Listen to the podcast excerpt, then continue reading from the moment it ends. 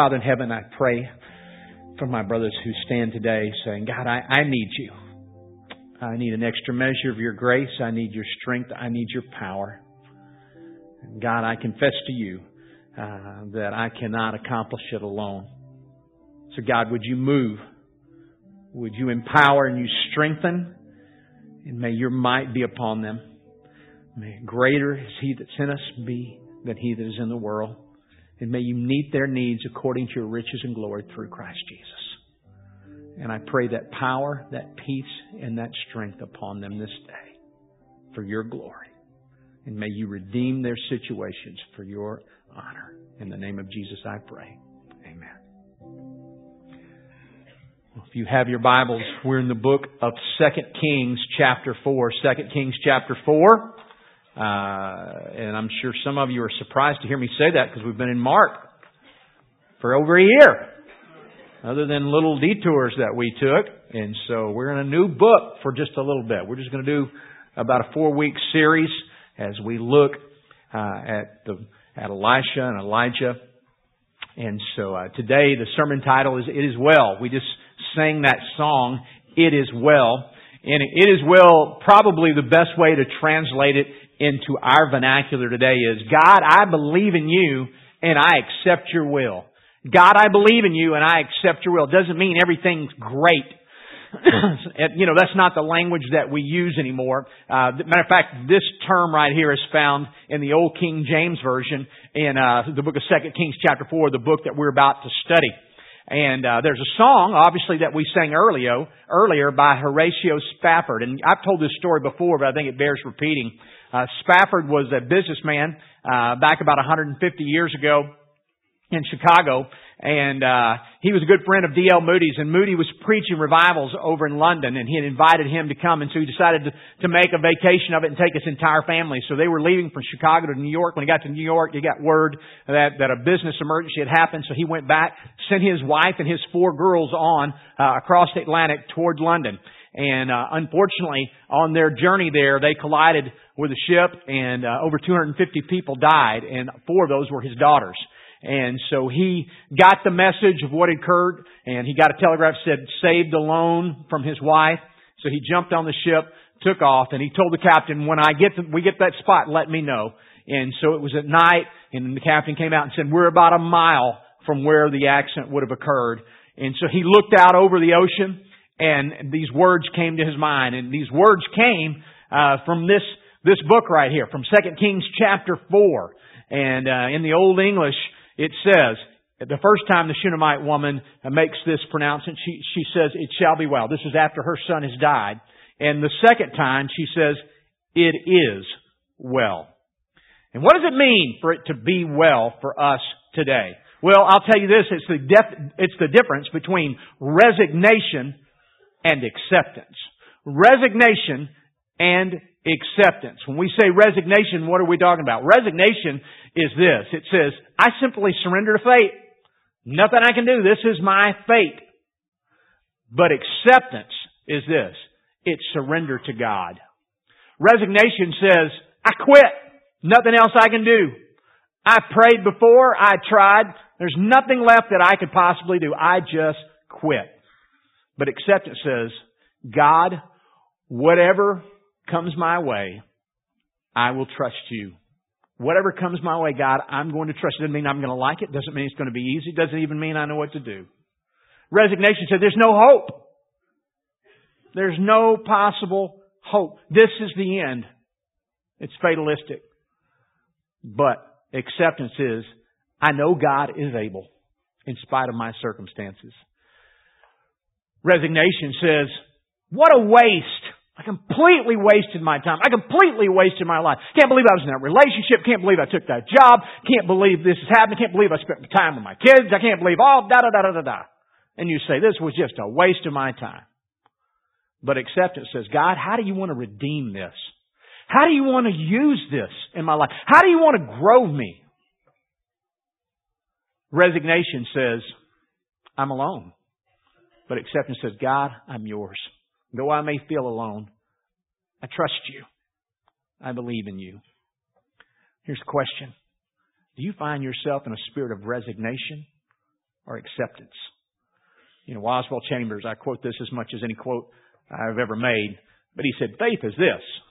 It's doing everything that you honestly and ethically can and trusting the rest to God. Resignation just says, I quit.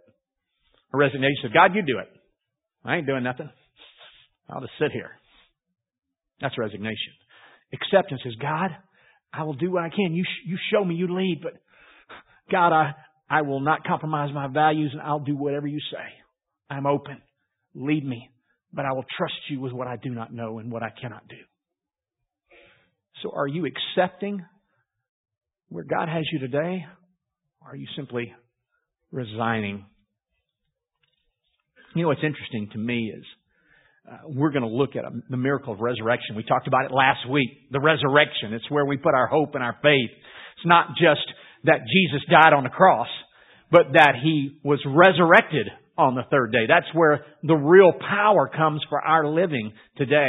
And what's amazing is, uh, as I looked and I studied resurrections throughout the Bible, and there are several that occur, there's a really unique observation that kind of jumped out at me. Matter of fact, there's a verse in Hebrews chapter 10 verse 35 that goes like this. It says, Women received their dead as they were raised to life again women received their dead. And I, I just thought that was, that's an interesting passage. Why did he say, why did the author of Hebrews say women received their dead?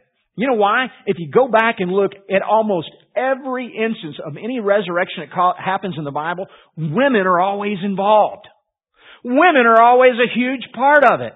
And in many of the instances, not the one we're looking at today, they are widows. And some of them are even outside of the faith. They're not even Jews. And it's interesting to me that God continually uses His biggest miracle, the resurrection. Now, obviously, there are other miracles. There are other great miracles in the Bible. You know, the blind to see, the lepers are healed, the deaf are able to uh, speak and hear, the lame are able to walk. Those are great miracles. But, I mean, bringing people back from the dead. I mean, that's the big one, okay?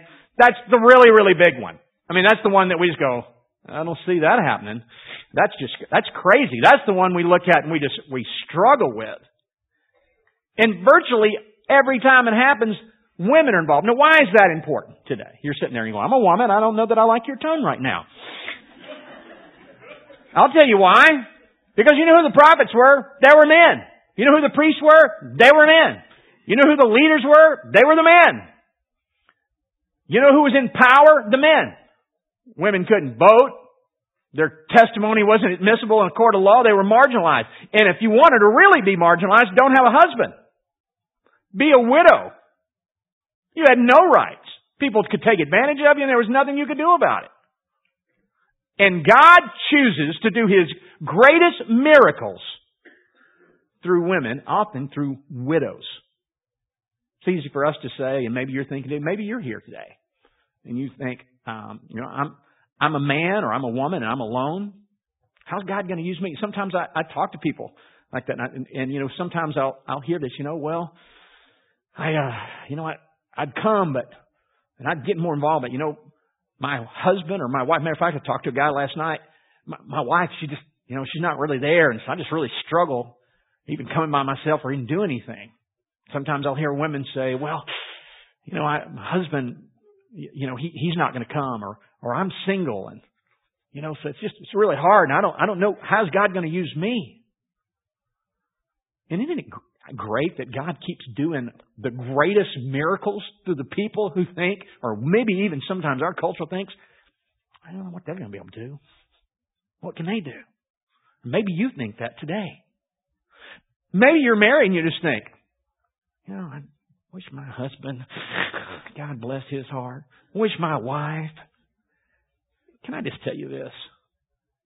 Sometimes our focus can be so much on the other person that we forget what is God calling us to be.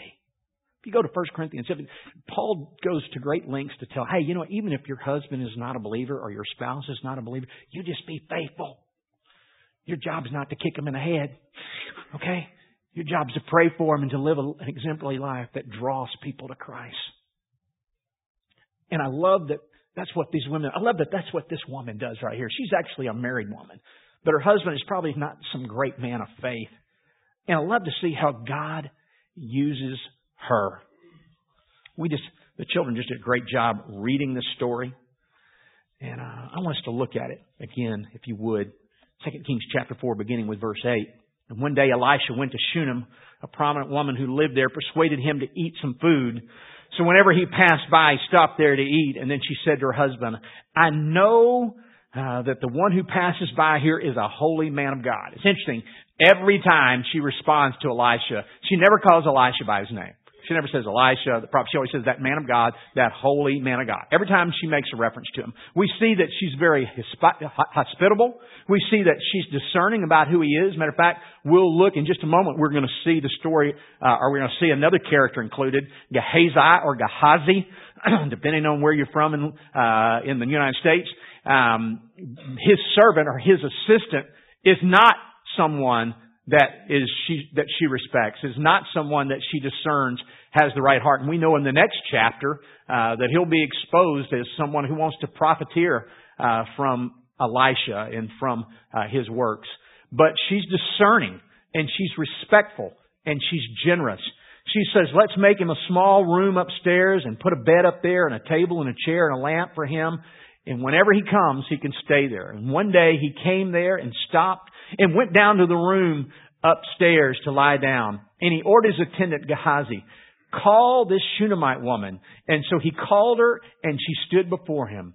And then he said to Gehazi, say to her, look, you've gone to all this trouble for us. We can't. and what, what can we do for you? Can we speak on your behalf to the king or the commander of the army?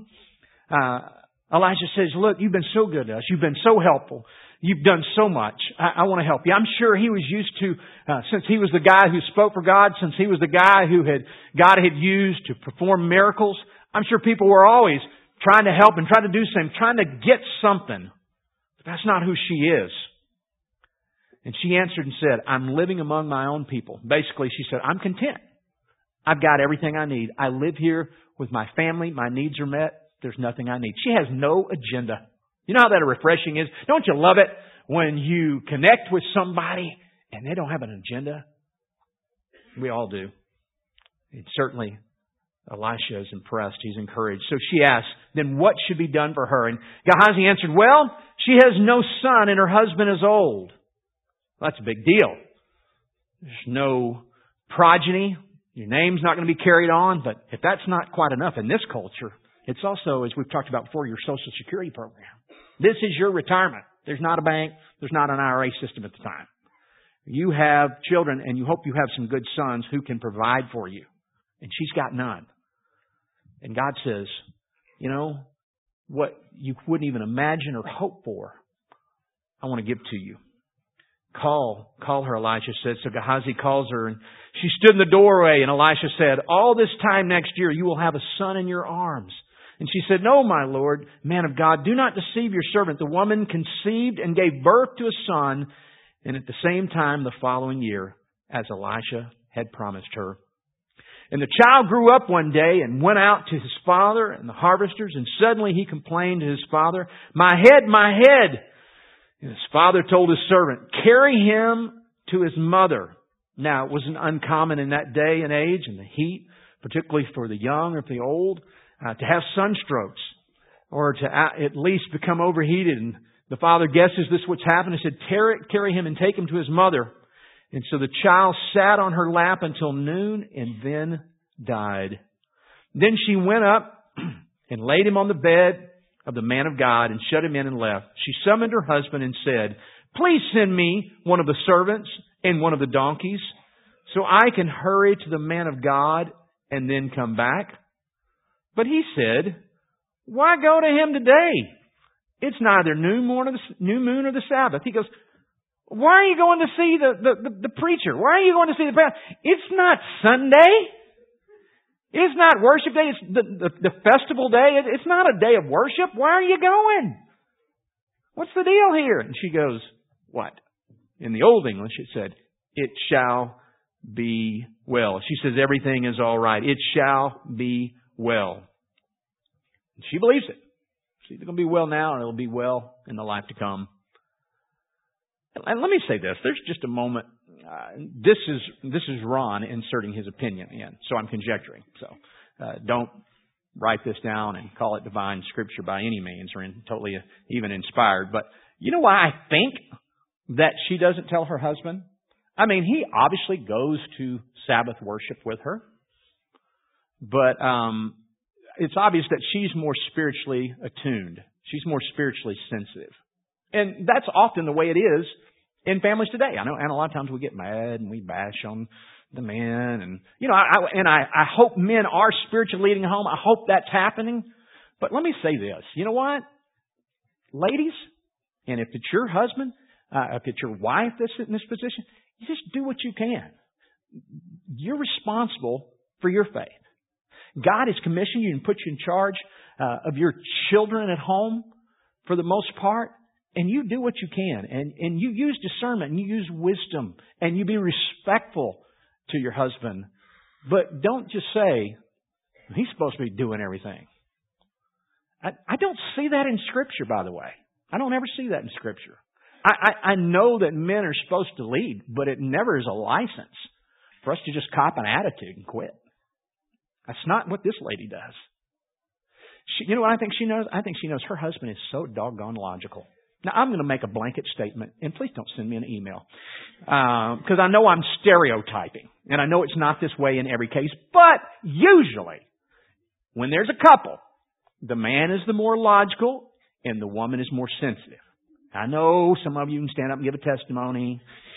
I thank you, God bless you. But I'm just saying usually, the man's a little more logical. And so, you know what I think this man probably would have said? If she said, our son is our son is dying. I think he would have said, you know what? Let's let's get things ready. Let's call our family. Let's call our friends. Let's let's take care of this. And I think he would have said, you're not going out there getting him. There's no need for that. That's not logical. He's dead. He's gone. So don't don't do that. I think he would have told her not to go. And I think she knows this, and she doesn't want to get an argument. She feels like this is something she's being led to do. She's respectful to him, but she goes with what God is leading her to do. And so the Bible says that she said, Everything shall be well. Everything is all right. And then she saddled the donkey and said to her servant, Hurry, don't slow the pace for me unless I tell you. So she set out and went to the man of God at Mount Carmel. And when the man of God saw her at a distance, he said to his attendant, Gehazi, Look, here's the Shunammite woman run out to meet her and ask, Are you all right? Is your husband all right? Is your son all right? And she answers, It is well. She answers, Everything's all right. In the Old King James, it says, It is well. Now, one of the reasons she does that is because I think she discerns that Gehazi is not a spiritually intuitive guy. I think she discerns that, and she also knows, you know what? God has given me this promise and this gift and he pronounced it through the prophet Elisha. And that's where I'm going. And so she says, It is well. And when she came up to the man of God at the mountain, she clung to his feet, and Gehazi, being the spiritually sensitive guy that he was, came to push her away. But the man of God says, Leave her alone. She's in severe anguish. And the Lord has hidden it from me. He hasn't told me. And then she said, Did I ask the Lord for a son? Didn't I say, do not deceive me? So Elisha said to Gehazi, tuck your mantle under your belt, take my staff with you and go. And if you meet anyone, don't stop to greet him. And if a man greets you, don't answer him. Then place my staff on the boy's face. And the boy's mother said to Elisha, As the Lord lives, and as you yourself live, I will not leave you. And so he got up and followed her. And Gehazi went ahead of them and placed the staff on the boy's face, but there was no sound or sign of life. So he went back to meet Elisha and told him, the boy didn't wake.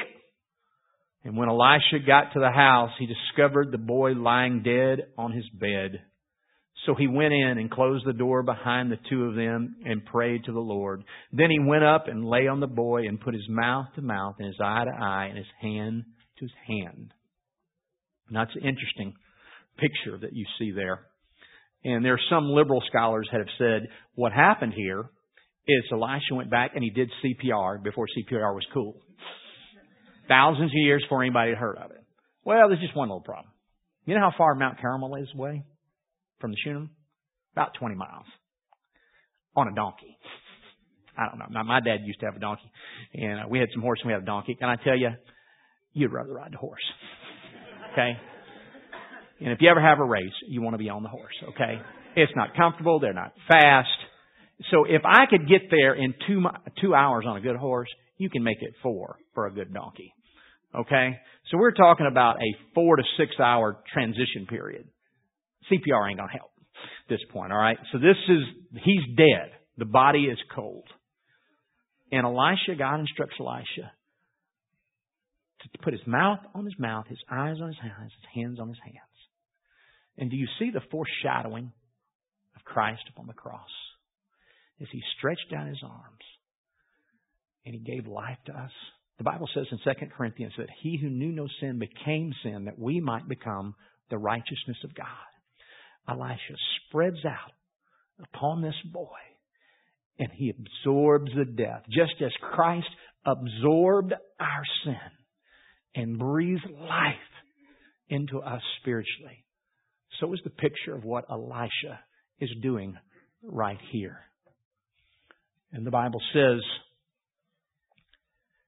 while he bent down over him, the boy's flesh became warm. And Elisha got up and went to the house and paced back and forth. And then he went back up and bent down over him again. And the boy sneezed or convulsed seven times and opened his eyes. And Elisha called Gehazi and said, Call the Shunammite woman. He called her and she came. And then Elisha said, Pick up your son. And she fell at his feet and bowed to the ground. And that bow is a posture of worship. And I don't believe Elisha was allowing her to worship him. I believe she worshiped Yahweh and she picked up her son and left. So we see this, this woman in this position who says, It shall be well, it is well. We see in the good times, we see what her character is. And it's notable. We see that she was hospitable. We see that she was discerning. She knew the difference between the man of God and the hired hand, the man who was doing it for the money. We see the respect that she shows, the generosity, no agenda, but this is what God is leading me to do, and that she was content with what God had given her. But when hard times came, we see that she was faithful. She kept believing in the promise.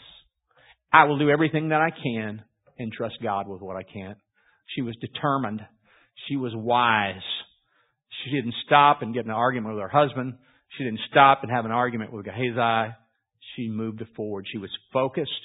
She was confident. She was persistent. And she believed. She believed. Now we look at this story. And we're pretty ethnocentric, by the way, today. We look at this story and we go, yeah, that was really, really great. All those things that happen in the Bible. We hear stories of things going on in Asia and South America and Africa in particular, and we hear about miracles and we go, yeah, well, maybe that happens, maybe not. And you know, we really get into this ethnocentric, particularly as men. You know, I don't think things like that happen. Those really don't happen. Uh, it just doesn't make logical sense to me. Can I tell you about a logical guy named Craig Keener?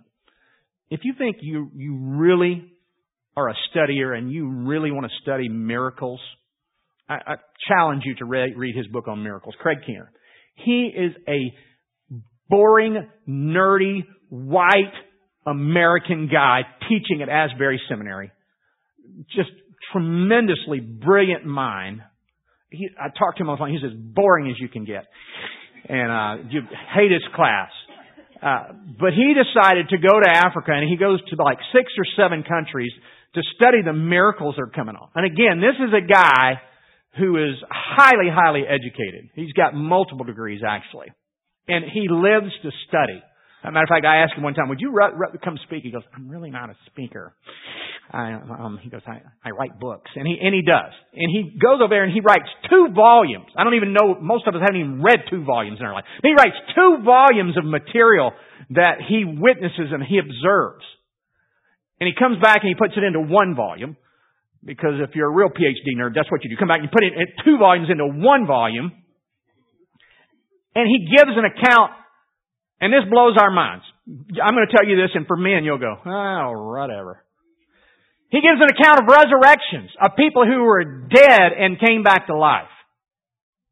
Now, we just separated the believers from the unbelievers right there. And again, we're so ethnocentric that we're thinking, whatever, whatever. And you know why we don't see miracles? That attitude right there. That, that spirit, because we know we're in control. We're logical. We got it down. Life's good. We got the power. It's interesting. You know who we didn't see miracles with? We never see the high priest performing miracles, do we? Never see the, never see it happening with the priest. We never see it happening with the kings. It's always happening with the marginalized. Those who put their hope and trust in the only place they can and believe in a resurrection. Pretty miraculous when you think about it. It's pretty indicting upon us. Again, if you really feel challenged, try, try reading that book. And again, it's from a purely academic standpoint, from a very academic guy. The truth of it is, is we don't believe in resurrections today. Can I just be frank with you? I'm the preacher and, and I struggle saying that. I do. I mean, I see God resurrect marriages, relationships, people who are extremely distant from each other. I've seen God heal people. But man, resurrection, gee. And let me say this, it usually doesn't happen. That's why it's called a miracle. It almost never happens. And I don't want you to get stuck on that. But I want you to know it's the same God. It's the same powerful God. Back then it is today. And He still does miracles today.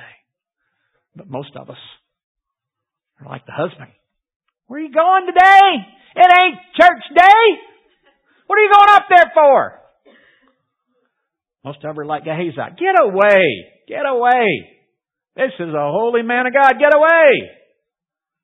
Do, do you have an appointment? Nope. And you're not stopping me. She believed. And then she was grateful when the miracle happened and she was honoring and she was worshipful. It was interesting to me uh, another guy, another scholar.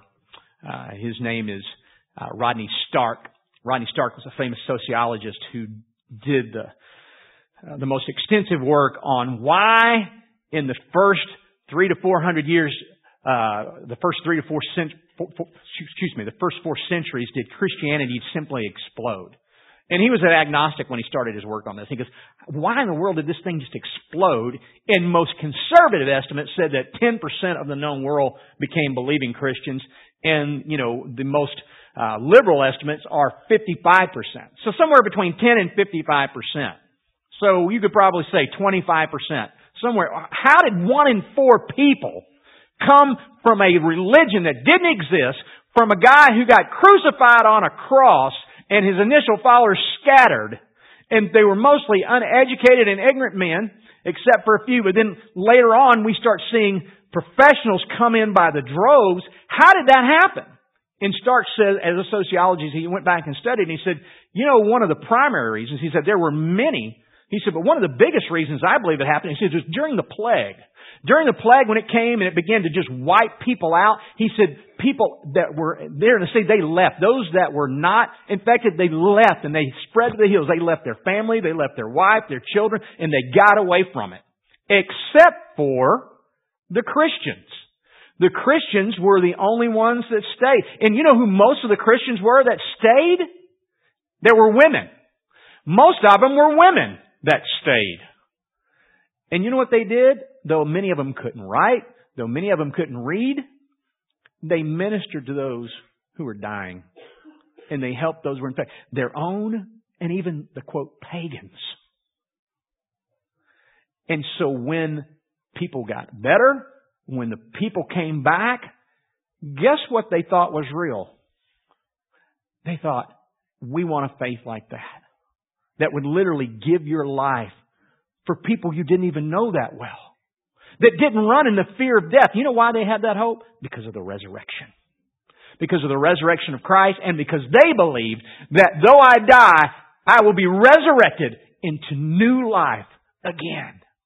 And when you don't fear death, when you really believe the resurrection, when you really believe your best life is yet to come, that God's going to create a new earth and it's going to be like no other, your greatest dreams are going to be accomplished and you're going to live and enjoy unspeakable that God has promised, then you're not so worried about the things of life.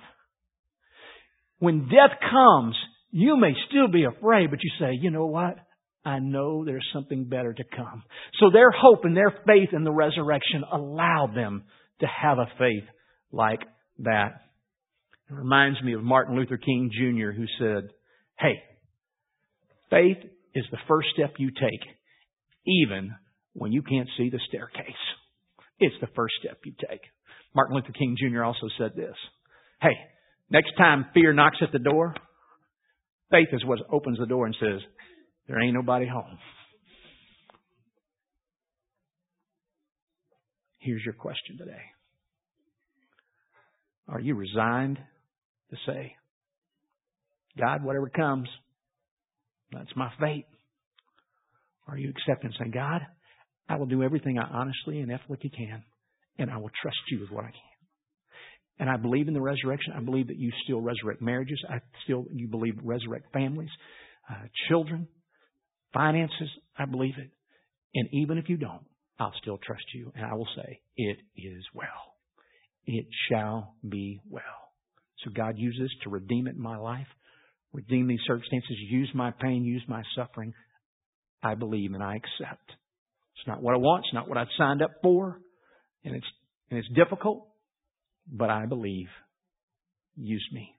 Use my situation. Let's pray.